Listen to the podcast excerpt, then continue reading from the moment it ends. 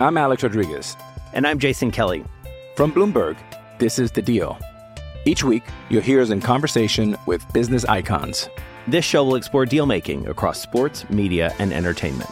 That is a harsh lesson in business. Sports is not And, as uh, simple you know, I- as bringing a bunch of big names together. I didn't want to do another stomp you out speech. It opened up so many more doors. The show is called The, The Deal. Listen to The Deal. Listen to The Deal on Spotify.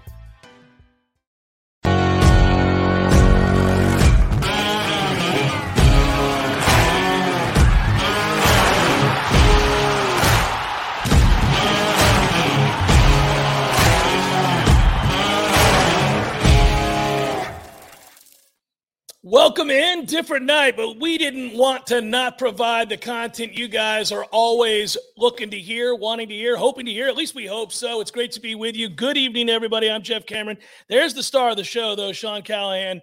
He is on your screen right now, and we're talking Nebraska. I don't, do, you, do you want to talk Nebraska tonight? Should we take a left turn and look big picture college football? I tease, I tease, but this is going to be a toughie with what's just happened against Minnesota and what lies in wait with Michigan. Good evening, Sean. How are you, buddy? Hey, I'm doing great. Yeah, and uh, appreciate uh, reworking things. We had a basketball game last night. I know Florida State, where you're at, had one too. Um, kind of in that dual hoops football stage here for the next couple of weeks. I got to tell you, Jeff, you got a lot of fans in Nebraska. I've had a number of people approach Oh, me boy. and say, "Who is that host on that show with you and Sipple and Rose? I like that guy. He does a great job." So, uh, thank you always, Jeff, for what you bring to the show each week. Oh, Sean, that's too nice. And by the way, to all the people who said that, thank you very much. I appreciate that. Um, listen, I, I, I take it very seriously. I love working with you guys. Nebraska fans are awesome, anyhow. I love having extra teams to, to watch every day. It's really kind of broadened my horizon some. So I'm in this with you guys. I want to see Nebraska get back. I want to carry on this thing and let's get it turned around. Unfortunately, let's start with what happened before and then move ahead here, Sean. It, it didn't happen. I thought, I watched this game, by the way. I really thought with Anthony Grant getting off to the start that he did, Sean, and I understand there in Lincoln, it's kind of a story of the week so far that not sticking with that running game. What he start 10 carries, 80 yards. It's a 10 to nothing game. Nebraska looks good. And the next thing you know, kind of go away from the run. They get worn down a little bit, and, and Minnesota comes back to win. How has that storyline played out this week? Yeah, it, it was tough because Nebraska played arguably their best half of the season, considering the context. No Casey Thompson, and they engineered, you know, two scoring drives to start the game. Minnesota only had four possessions in the first half. They punted all four times. Um, so you add all that together. I mean, it was it was a great half, but for whatever reason, they they just kind of got in a, in a hole, and we saw seven empty possessions in a row uh, by this offense. Five of those seven were three and outs. One was an interception. The other was a six play, uh, then resulted in a punt. And, you know, it's two weeks in a row. We've seen this from Mark Whipple's offense. We saw it against Illinois. 30, their final 30 plays only amounted for 36 yards against the Illini. Uh, earlier this year against Oklahoma, we saw 12 consecutive scoreless empty possessions in that loss to the Sooners um, way back when Mickey Joseph's first game. So it's either kind of boom or bust. We've seen the good of Mark Whipple um, against Purdue, but even then that was kind of uneasy, kind of living on the on the deep ball. And we've seen the bad now the last two weeks um, of just not really sticking to the plan. It felt like Nebraska had a good handle on how you beat Minnesota. And then they got off that plan, and it just whatever they were trying to do with Chubba Purdy, it just wasn't working for them. I also noted this week, I was reading on Husker Online. Um, it's never good to have a, a co captain, a captain of any kind, and Caleb Tannor say what he said about uh, the second half. Uh, Sean, I, I got to ask you, you have the insight here. Uh, how has that been responded to? Because, you know, doesn't speak highly if he's, first of all, that he's talking that way into the press, but secondly, you know, that's calling into question the coaching and the adjustments at halftime. Yeah, that, that they led up. Are you talking about when he said they led up essentially? Yeah, I think the quote, I'm sorry, Sean, the quote was there, we got too comfortable. If you get too comfortable, well, we can't get too comfortable. We have to come out in the second half and we have to play harder than we did in the first half, is his quote. I, I found that curious. Yeah, and and you know the coaches addressed that, and and they said Caleb's an emotional guy, a passionate guy, um, and he I don't think his intention was to throw anyone under the bus with it, but obviously it came out that way, and um, it is what it is at this point. I mean, Nebraska's defense played well, and I think it was frustrating to a lot of those guys. I'm sure Bill Bush, the defensive coordinator, was as frustrated as anyone because he dialed up a great plan that just had Minnesota confused. Uh, but I'll tell you what changed that game the final play of the half. Uh, Ty Robinson sacks Tanner Morgan with a brutal hit, knocks him out of the game. They go to their backup quarterback. Minnesota's offense came to life um, when Tanner Morgan came out of that game. You almost wish that Morgan would have stayed in because I think Nebraska was in pretty good shape at that point. It's almost like you've got a pitcher on the ropes and then somebody hits a three run homer and forces the manager's hand on the opposing team, and the next guy comes in and you can't hit him. You know, you see things like this all the time. Well, so this game plays out with a loss, and I guess that gets us to the bigger picture. It's going to be this way the rest of the year, Sean. I don't like to assume results in games, but Nebraska is a massive underdog against Michigan. And that would surely mean at this point that I think a lot of fans are probably looking beyond Mickey Joseph. Am I wrong about that? Or does it now look like, obviously, with that loss at home to Minnesota, what looks to be possibly a pending loss to Michigan, that it would be hard for him to win this job? Yeah, it's really hard to know what Trev Alberts is really thinking right now, but Mickey Joe it felt like Mickey Joseph had a nice window here, these two home games, Illinois, Minnesota. And if he were able to get it done, he could have built a lot of momentum. But now you're staring at three and nine again. Uh, obviously, this weekend, four touchdown spread. Um, Wisconsin and Iowa are now playing good football. Um, they'll probably both be favored over the Huskers um, to close the year out.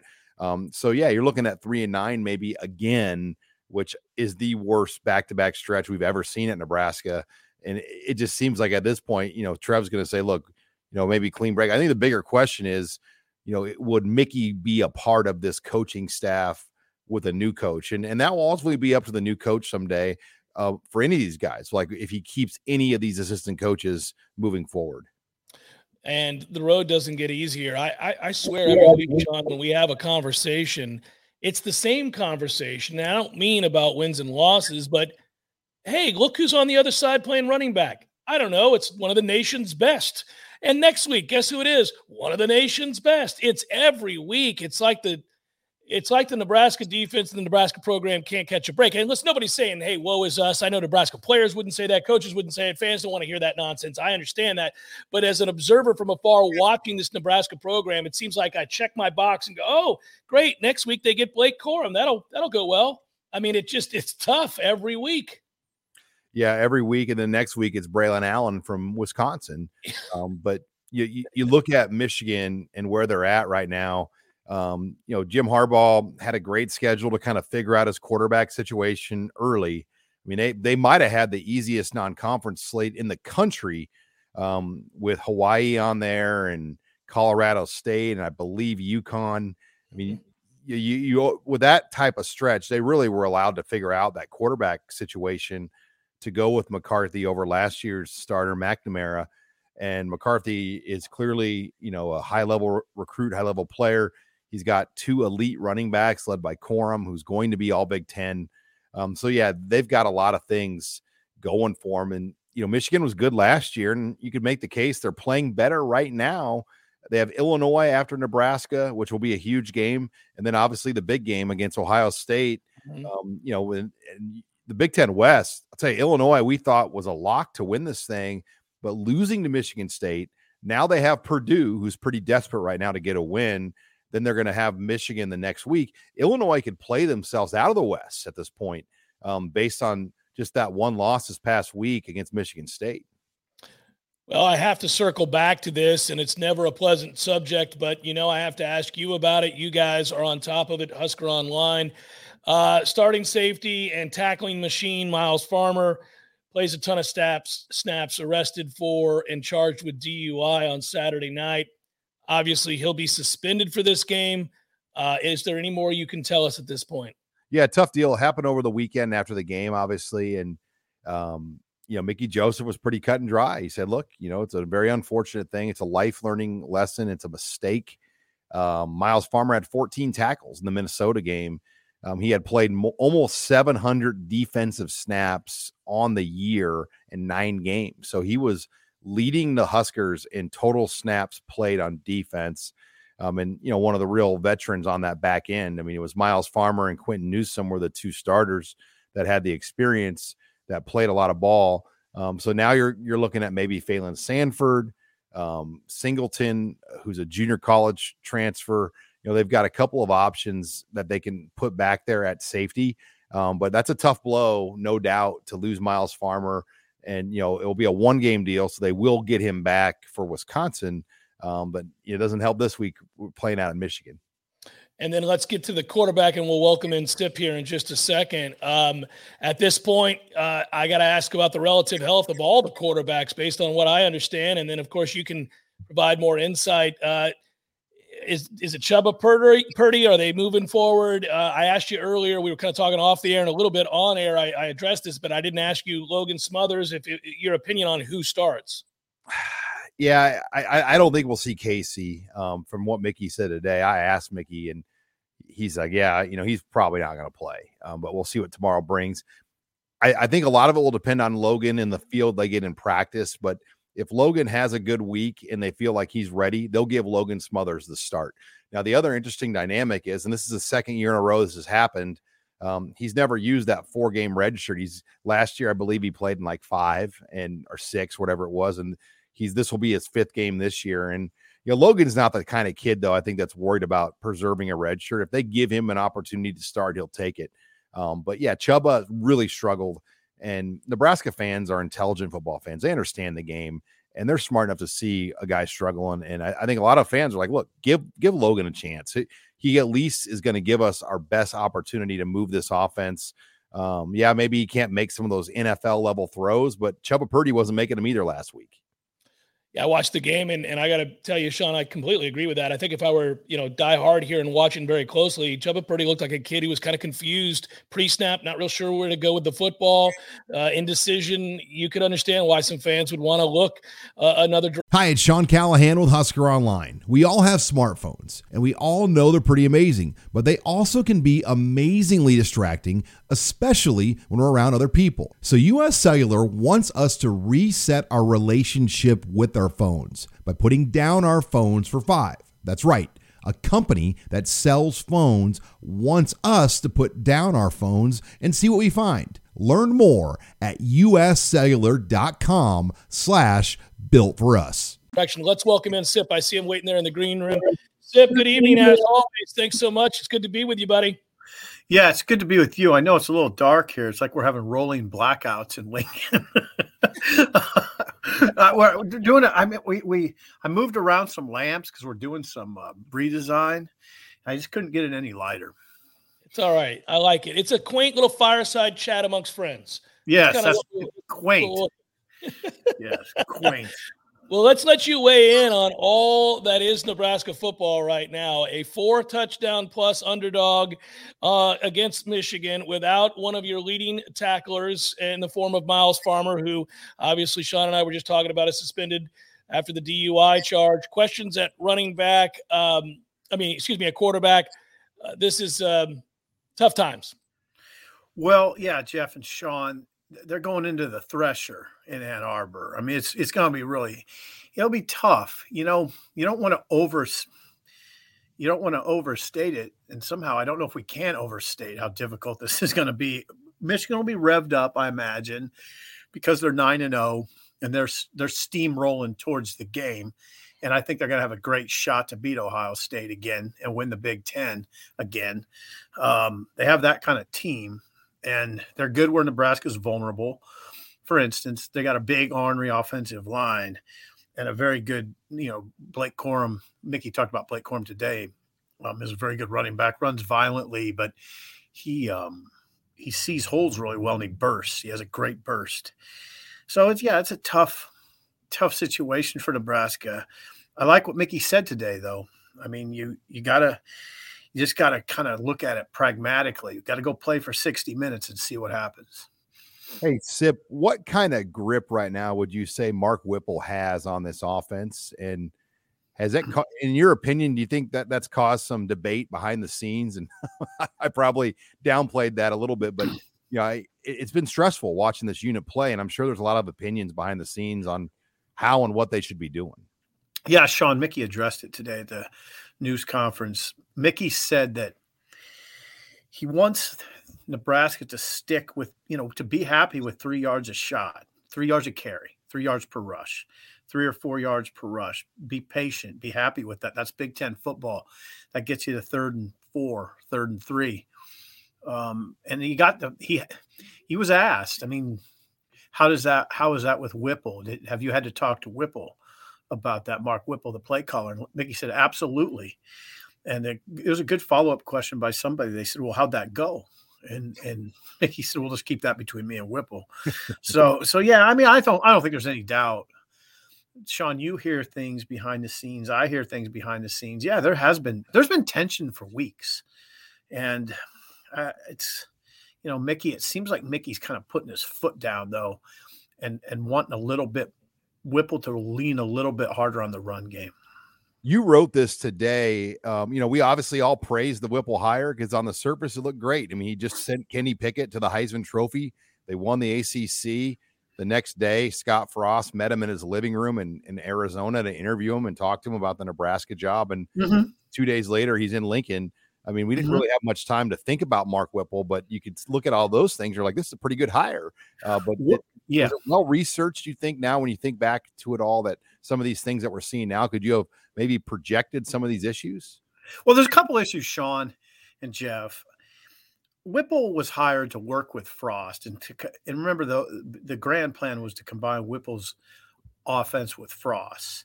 And what would that look like? I don't know. We didn't get really, we really didn't get a chance to see it in full bloom.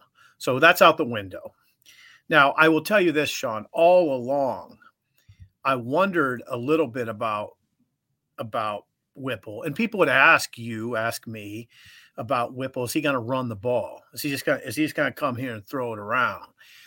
Because we thought that in the winter, and then Pat Narduzzi in a in a podcast, Pat Narduzzi, the the Pittsburgh Panther head coach, mm-hmm. he said that in a very, very like I like let his guard down in a podcast, which sometimes happens, um, like I do here sometimes. And and they uh, they he said that Whipple is stubborn and he doesn't like to run. Oh yeah, I got everybody's attention, but here's was my line of thinking, Sean and Jeff.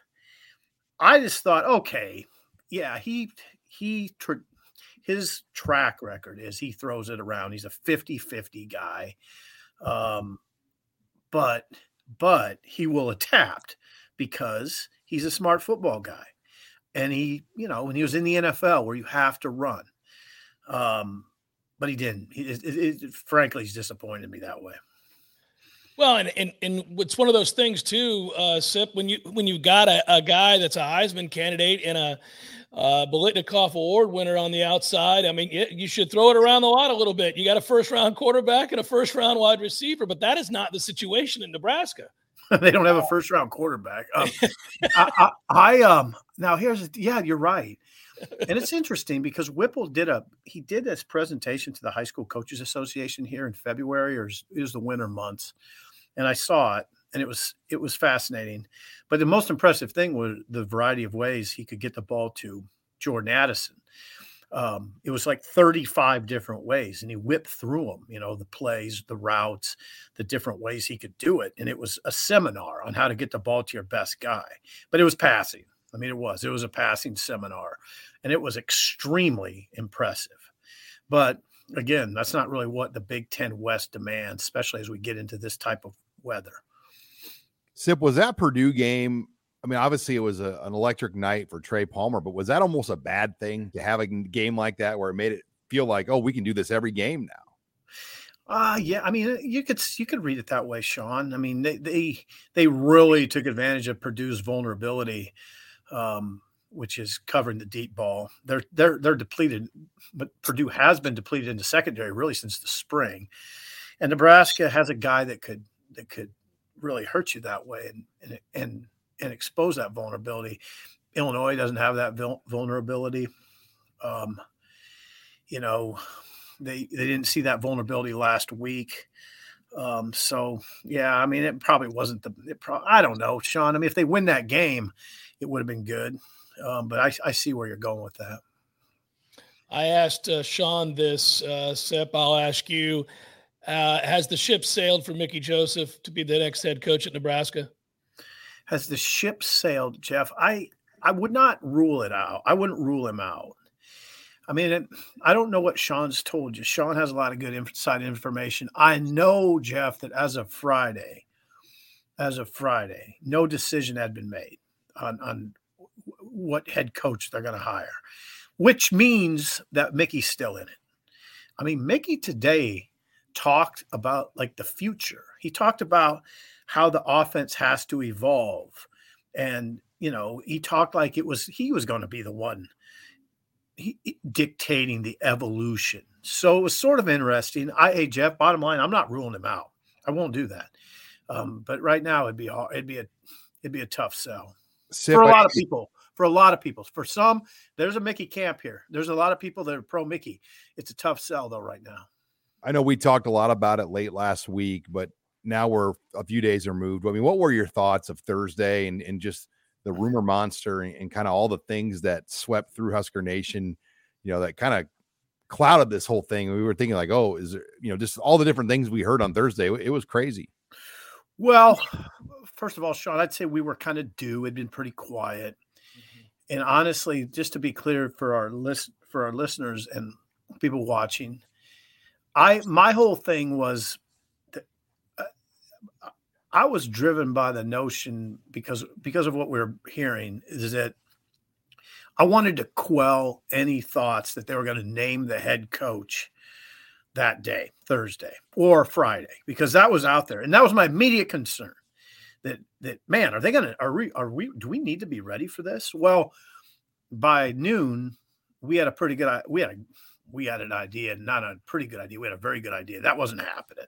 Thursday, there was not going to be an announcement Thursday of any sort. Now, from there, I don't know what to make of. I mean, I don't know what to make of what people are saying. There's they're saying different things. For one thing, that maybe someone there was like a they gained a clear understanding of who they want and have an agreement in place. I'm not convinced of that. I don't think I don't think that's the case based on what I heard on Friday. Um, but yeah, I, Sean, I wouldn't. I don't know. It was it was sort of disappointing in a way, but but on the other hand, it was also sort of predictable that we'd get something like that at some point.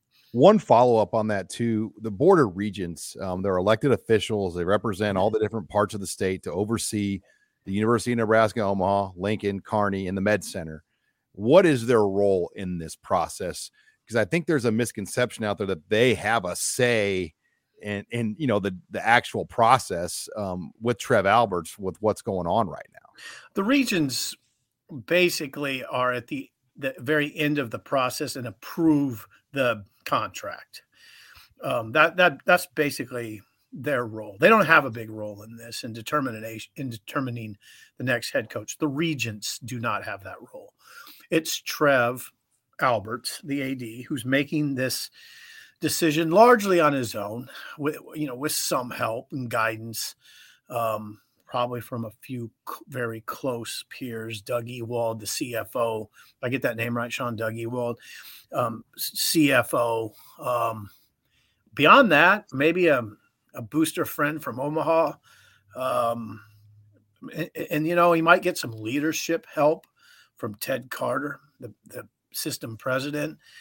I don't think uh, there's not a wide net there, though. Now, I will say this Trev's made a ton of calls, as you know. Um, he's called Dabo Swinney, he's called Nick Saban, he's called a bunch of guys, of people. But um, as far as who's determining this coach, it's Trev. It's Trev Alberts. Sean, I think we should bring in Michael Spath. I see him there. Sip, good evening. It's been good. Hey, thanks for dropping in. Hey, thanks for having me, guys. Have a good, have a great yeah, night. Have a great short but sweet. we'll, we'll talk to Sip again next. I'm Alex Rodriguez, and I'm Jason Kelly from Bloomberg. This is the Deal. Each week, you'll hear us in conversation with business icons. This show will explore deal making across sports, media, and entertainment that is a harsh lesson in business. Sports is and, not uh, as simple you know, as bringing a bunch of big names together. I didn't want to do another stomp you out speech. It opened so, up so many more doors. The show is called The, the deal. deal. Listen to the deal. Listen to the deal on Spotify. This week. Michael Spath joins us now. Good evening, Michael. How are you? I'm doing well, Jeff. Uh, doing very well. I just was a little disappointed because my I couldn't get my mic to pick up, so instead I got to put on like this uh, headset. I feel like I'm a, a, a teleconferencer right now. So you're working remote on the side now, aren't you? Yeah, I, I, have I have quite a few gigs these days. So uh, you know, sports media changed dramatically when COVID happened, and um, and some of us uh, some of us just changed with it. So we're doing a lot of different things these days. Well, Michael's been a longtime um, expert, um, former writer for Michigan, um, talk show host, analyst for a number of different radio stations. Wanted to bring Michael on. He's been a longtime friend of mine for almost 20 years now, um, and wanted to get your thoughts just kind of on this game, on this week.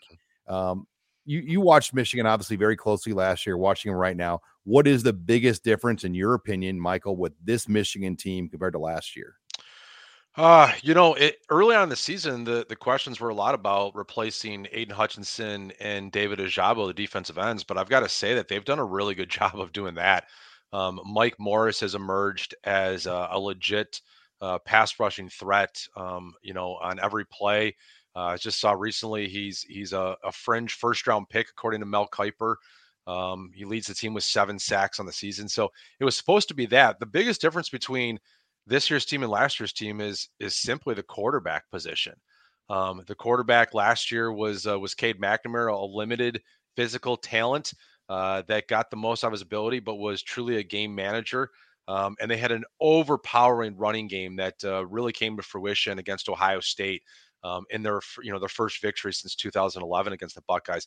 This year they have a much different talent in in their quarterback position. JJ McCarthy was a, either a five star or a very high four star, depending on the the service that you used. Uh, he was a you know he he's got all of the physical skills to be an NFL first rounder. But the crazy thing is, guys, is that this Michigan coaching staff has turned him into another game manager, and they've done they've done it large because maybe a little bit of his youth, but also because they once again have a dominant running game. It's the best running game in the Big Ten. Um, right now, they've got a, a 1,000, actually 1,100 yard back in Blake Corum. So when you guys when when you look at it, there's not a huge difference between last year's team and this year's team. They're they're almost carbon copies, different quarterbacks, but same same style of play. Different running back than Hassan Haskins a year ago, but same style of play. They're winning very much the same way that they won in 2021. Michael, would you say that they're even more efficient running the ball, though? They, they look even more dominating to me on the ground than a year ago, and they were great a year ago. It seems like now they can run it a lot of different ways. Sure, it is smash mouth and dominating, but the formations are so fun to watch and imaginative, and they don't leave anything to the imagination. Every, you can tell formationally they're going to run the football.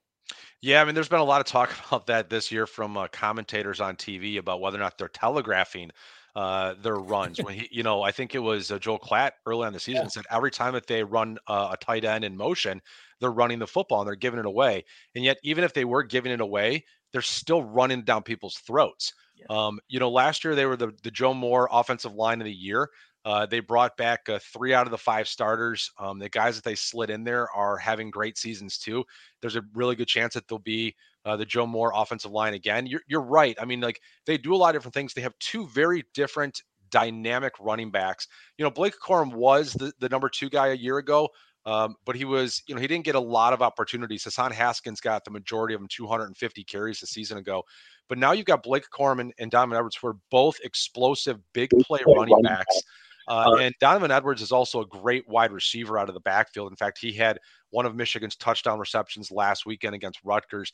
I mean, it's, you know, they call themselves instead of thunder and lightning, which is an overused cliche term, but they call themselves lightning and lightning because it's just speed um, and that quickness and that acceleration all the time. I mean, you can't take a play off. Uh, with these guys because if you give them one little crack, if there's one defensive player out of position, um, these guys are taking it 40, 50, 60 yards every time they get an opportunity to do so. Michael, I got to ask you about this game this weekend. And a blunt question is anyone out there talking about the game at all with Nebraska? Is all the focus now on even Illinois and, and the game against Ohio State and obviously the potential Big Ten championship game and playoff that could loom ahead? Yeah, I mean, I'll be honest, guys. I mean, most Michigan fans expect it to be a blip on the radar. Um, they, they, they really do. I mean, they're looking at the Ohio State game. Uh, once they got past Michigan State, uh, their rival two weeks ago, it was all about like, well, they'll cruise through Rutgers, they'll cruise through, cruise through Nebraska. They, they thought that Illinois was going to be a tough game, but now Illinois just lost to Michigan State, and everybody thinks that they've been exposed as a uh, just a you know the best team of a bad division. Um, whether or not that's true, I guess we'll see. You know, they play Purdue this weekend, then they'll have Michigan next weekend. But no, I mean, I don't think anybody's giving Nebraska much of a chance in this game at all from the Michigan side. Now, a week ago, nobody gave Rutgers a chance, and Rutgers was in the game with Michigan for a half. Uh, and they just couldn't capitalize. And Michigan's been a Michigan's been a really really good second half team. I think they're outscoring teams um, 100 to three in the third quarter um, this season. Uh, they've been they've been honestly, it's as good as I've ever seen a team coming out of the out of the tunnel in my 20 years covering Michigan. Um, so, but but back to your question, no, I mean they're looking at Nebraska, they're looking at the recent scores, they're looking at the season that the Cornhuskers have had overall, uh, the the changing coaches, the the you know now the quarterback position being an uncertainty, and they're just kind of saying, you know, not that they're going to necessarily win by the 26 or 28 points that they're favored by, but they're expecting this to be a game by the time we get to the middle of the third that no Michigan fan is really sweating. What about Jim Harbaugh? Um, and you kind of like go back and just look at his story the last couple years. I mean, he took the reduced contract. It all worked out last year, but then he then it looked like he was going to the Vikings, and and that obviously had to be very awkward behind the scenes when it appeared that he was going to take the Vikings job. Then oh, he didn't get offered the Vikings job, and he's back again. He's got Michigan fan Michigan right where they wanted. I mean, is this is this a long term marriage now, or do you still anticipate Harbaugh fun with all of this here in the offseason?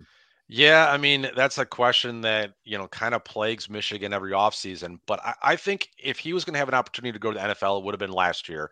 Uh, there were quite a few job openings, including the Raiders, that he had a lot of good connections to the Davis family.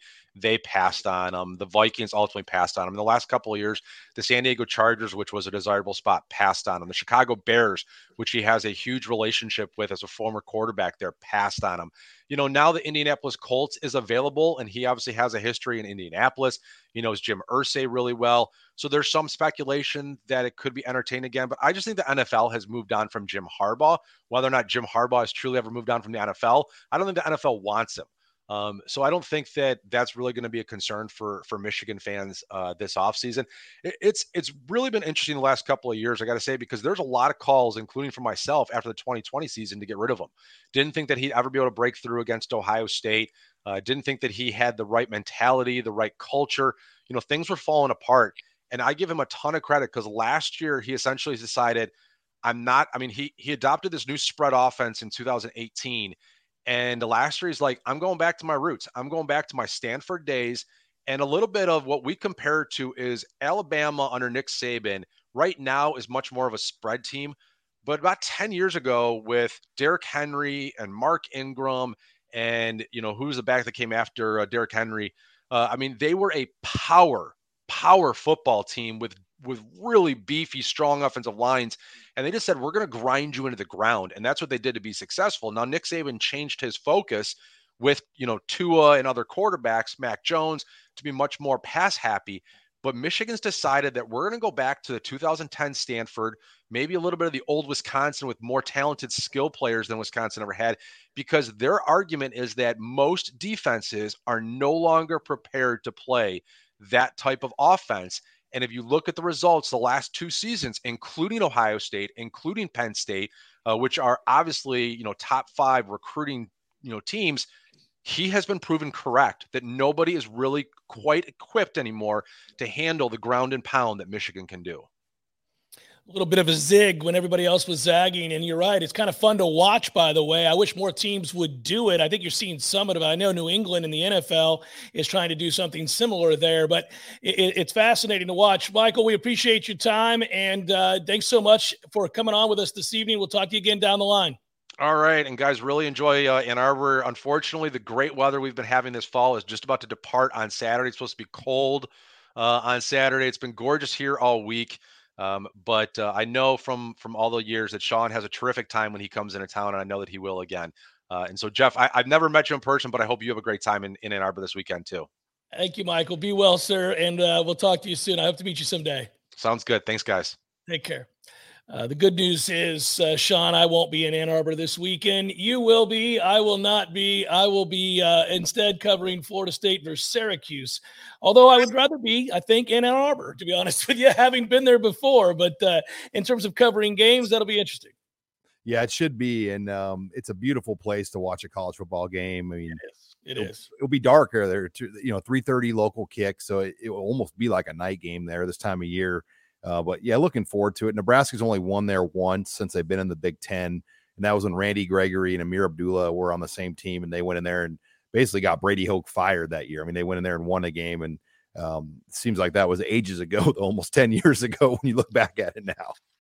You're a podcast listener, and this is a podcast ad. Reach great listeners like yourself with podcast advertising from Libsyn Ads. Choose from hundreds of top podcasts offering host endorsements, or run a reproduced ad like this one across thousands of shows to reach your target audience with Libsyn Ads. Go to libsynads.com now. That's L I B S Y N ads.com.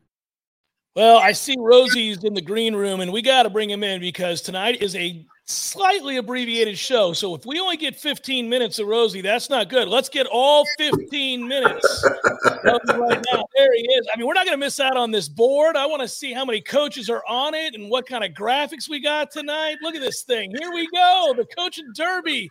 My friend, the stage is yours. Well, what can I say other than uh, it's getting crowded now?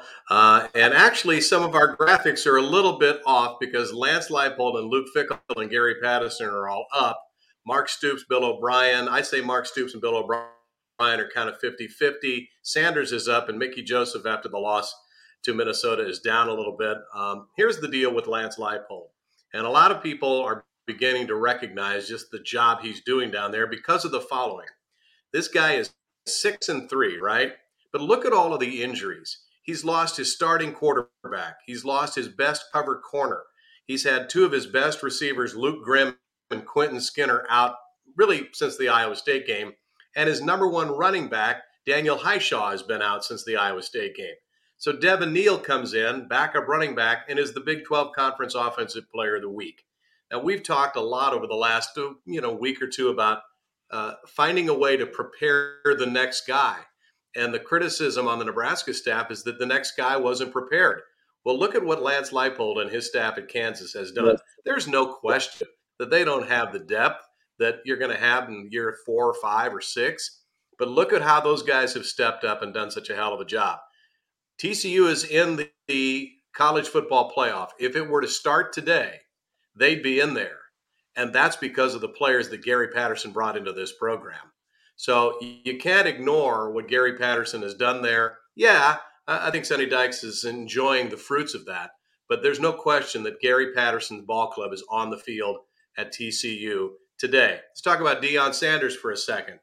Deion Sanders has had two toes amputated, but he's 23 and 5. I mean, he, he's literally a, a walking health experiment. The guy has had multiple surgeries, he's got multiple blood clots. As he has said on numerous occasions, I could be tomorrow. I mean, you talk about living day to day. Deion Sanders is living day to day. But the man is the man is remarkable. He's not only coaching very, very well. His team is 8 and 0 after having won the conference a year ago. They're they're averaging 45,000 folks per game at home. Now, I don't know if you two have ever been to Jackson, Mississippi. I've been to Jackson, Mississippi. It's a third world country down there. They don't even have clean water in Jackson, Mississippi. He's getting not only people to come and play for him, who could play for a lot of, I think, Power Five conference schools, but the people of Jackson, Mississippi are really getting behind this program.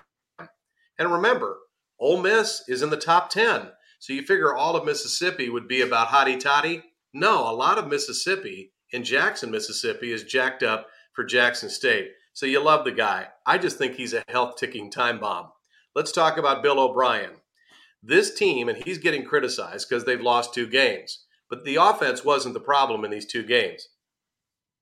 Number two in the SEC in scoring, sixth nationally. There has only been one offensive coordinator in the, in the Nick Saban era at Alabama that has lasted more than three years, and that was Jim McElwain, and he went on to be head coach at Florida. But this is a, a system here. You're there two to three years, and then Saban wants you gone. He wants you to go off and be a head coach somewhere else so that he can replace you with the next guy.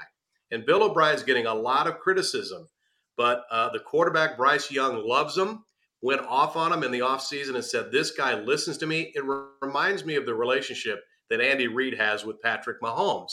It's very much synergized. Bryce Young loves Bill O'Brien. And sure, he's had a lot of drop passes. He's got a lot of young receivers, but look at all of the guys who've been first round draft choices off of the Alabama offense over the last couple of years. And in the offseason, he was courted by Jacksonville, turned it down. In the offseason, he was courted by Bill Belichick to take over as offensive coordinator for the Patriots after Josh McDaniels got the job with the Raiders, turned it down. He made a commitment of two years to Nick Saban, and this is the end of year two. So let's talk about Nick uh, about Bill O'Brien. I think it's an outstanding story and he's a terrific candidate. Bob Stoops' brother, Mark Stoops, is Love and life in Lexington, Kentucky. And why not? If they beat Vanderbilt this week, they'll be 500 in the SEC. This is the fifth time in the last seven years that Kentucky has been 500 in the SEC, which is a big deal, fellas. But get mm-hmm. this between 1978 and 2015, they only had six times where they were at 500 in the SEC. So this is an entirely new era. That's why they're paying him so much. But his kids live in Denver and he's divorced. His kids live in Denver. So maybe Mark Stoops is a candidate. I don't know. I still think it's very difficult to get Mark Stoops or anybody as a head coach out of the SEC voluntarily. But Mark Stoops is a guy that certainly qualifies. And I, if I were an Iowa fan, and I don't care what Iowa did against Purdue, if I'm an Iowa fan, I'm finding a way to get to to get to the Iowa administrative brass and say, guys, he played here. We got a 71 year old coach. Pass the hat in Coralville. Get the 42 million for Kirk Ferentz and say thanks for the memories. But we have a shot to get Mark Stoops back into the Big Ten. He played there. Why is Iowa not talking seriously about Mark Stoops? And then there's Luke Fickell. I think this is the home run hire.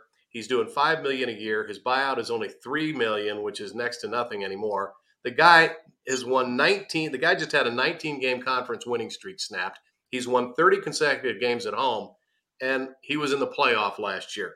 So you start looking at the candidates, and this is where it's shaping up. I don't know if any of these people are going to be the next head coach of Nebraska football, but that's Rosie's coaching derby. And this week, the trend is somebody's friend. It's always fun to look at this group. Go ahead, Sean. You were about to ask something.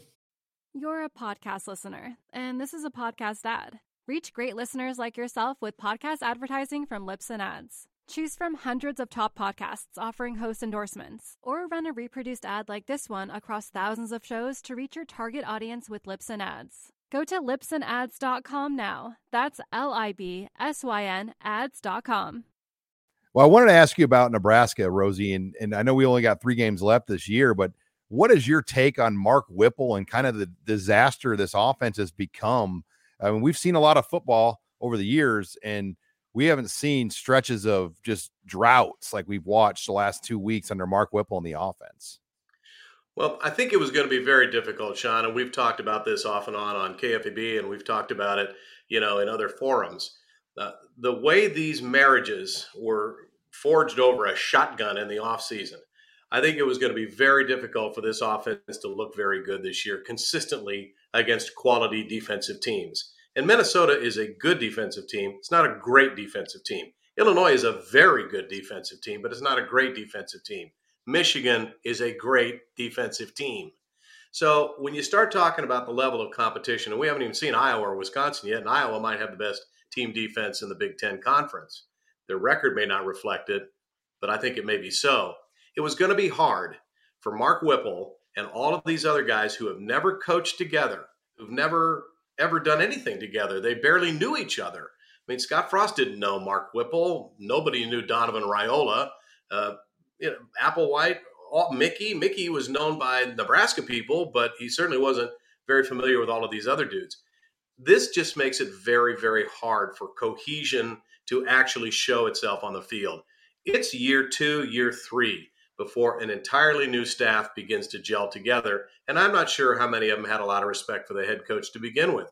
After being with him for a couple of months or you know a couple of games, they're going, I just don't think this guy knows what he's doing, and that adds to it. But to not have your backup quarterback ready for the Illinois game is hard to digest. And then when you look at what happened in the game against Minnesota, where they simply were were outcoached in the second half, they didn't have an answer for the backup quarterback of Minnesota, who was no stranger. He started the Penn State game. And then you have all of those empty possessions, one right after another, and nothing changed. Uh, would Logan Smothers have made a huge difference? Well, it would have been nice to know because the team was better when he was out there. Uh, and it seems to me that the best chance they have this week is to say, hey, look, we got Logan Smothers who runs the ball. That's a dimension the Big Ten doesn't typically see out of a quarterback. Let's put together a package of option plays. Let's put together a package of two back sets. Let's put together something that says, you know what, we're going to run the ball, find a way to keep JJ McCarthy and Blake Corum and Ronnie Bell on the sidelines for a while. Rosie, I asked everybody this tonight. I'll ask you. You're always blunt. You're a realist. You're pragmatic. Is Mickey Joseph out of the running for the job? Well, I think it's very difficult to, to make him a serious candidate right now unless they get to a bowl game. Uh, and if they don't get to a bowl game, that sets up the calendar pretty effectively. That right after the Iowa game, you make the announcement of your new head coach. Uh, I've maintained from the very beginning that Mickey is a terrific football coach, uh, but that doesn't make you a terrific head coach. Uh, and if you look at how the team has been organized during games, the level of communication between coaches, I mean, you could literally ask the question during the game against Minnesota who's in charge here? Is the offensive coordinator in charge or is the head coach in charge? At Alabama, Nick Saban is on the headset, which means he can veto anything they're doing. Now, he puts a lot of power in the hands of his coordinators. But as Nick has said consistently, look, if it's a bad play, I could have gotten us out of it. If our offense isn't doing enough of this or is doing too much of that, I can veto it. Now, he typically doesn't because the game plan was built during the week, but he's the head coach. And I wonder, as Mickey is into his 50s now, what makes me wonder is he's never been a coordinator. He's never been a head coach other than his brief stint there in the NAIA level. And I think sometimes you develop your ability as a coach based on your skill set and you stay there. George Darlington, for example, was a very poor defensive coordinator, but he was an excellent recruiter. John Melton wasn't the world's greatest position coach at Nebraska, but he was a great recruiter. Uh, Charlie McBride turned out to be an excellent defensive coordinator. Monte Kiffin was a great defensive coordinator. Kevin Steele was a terrific position coach, but it turns out he wasn't much of a head coach and he wasn't a great coordinator either. Milt Tenopir, I think, could have been an offensive coordinator, but I don't think he pushed Tom to get those responsibilities. That said, he was upstairs and he made a lot of recommendations to Coach Osborne down through the years that turned out to be plays on the field. So I think in this day and age, the year 2022, when in 2025 the Nebraska football operation will be a $120 million corporation, I don't think you can have a guy who's not a CEO running it. I think Trev is looking for a guy who has done it. He's organized a department, he's organized a staff, he's put a strategic plan in place, followed it carefully. He's hired and fired assistant coaches. He's put together a culture and cultivated that culture. Uh, he has uh, headed up recruiting and has headed up a player development process that yields outstanding players from unheralded recruits. That's what this athletic director is looking for. And he has to decide, uh, as we all observe, whether Mickey has the ability to check all of those boxes. And I don't know that he does. That doesn't make him a bad coach, it might make him a great head coach someday. But I don't think Nebraska can run the risk of hiring a guy who's never, ever done that, especially based on the results that we've seen on the field and on the sideline so far. Hey, Jim, we got asked in the comments about Matt Rhule. He wasn't on the Rosie Derby.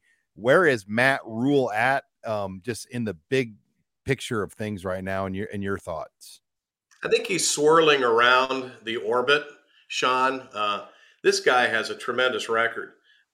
Uh, this guy, man, what he did at Temple, outstanding. What he did picking up all the pieces at Baylor, outstanding. Uh, but I don't know where he is. Uh, my research says Maybe he wants to take a little bit of time out, take a year off. He went through the ringer with Carolina. Sometimes they like to do that. Bill O'Brien was out of coaching for a year. before Nick Saban hired him. Uh, he may be looking at the landscape, enjoying his massive buyout from Carolina, thinking maybe I should take a year and see what's out there, see what's available. He is a Big Ten guy. Grew up at Penn State, uh, walked on and played linebacker at Penn State, so that's a plus. I just don't know a lot about him, um, but his record is outstanding.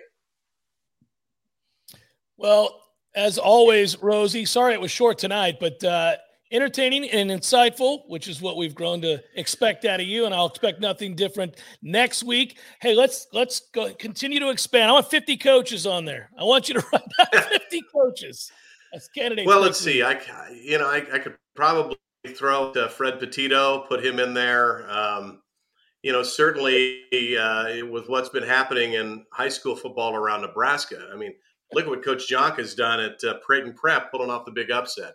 So why not include him? I mean, look, um, Chuck Mazursky is probably wanting out of retirement. Why not Chuck? And then, of course, we have lots of other alumni that uh, can make make it onto this list.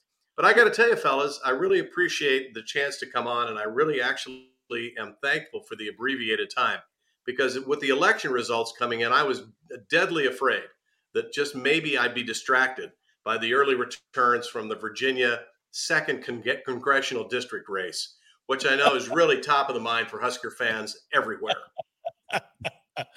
Rosie, be good, man. It's always good to talk to you. Uh, and for uh, Mr. for Jim Rose and Sean Callahan, I'm Jeff. Thanks so much to Trey as well, and to all of you for watching. Little slightly shortened version tonight. Sean's got to go do TV. I've got to do another interview as well. But we'll be back with you at our I think our normal time next week, Sean. Yeah, and then Thanksgiving week we got to figure that out. I'm on yeah. the high school football broadcast that week on both Monday, Tuesday. So maybe a show without me and Sipple fills my chair, but we'll figure out our Thanksgiving week. But there's going to be a lot of interest in these final weeks here. So we'll, we'll we'll be back Monday normal time next week. Busy fun time. Make sure you get subscribed to Husker Online. Don't know how you couldn't. It's only ten dollars, and you're going to want to follow this as it gets juicier and juicier by the day. Thanks for joining us tonight, everybody. Be well, enjoy the football, stay safe, and we'll talk to you again next week. Take care.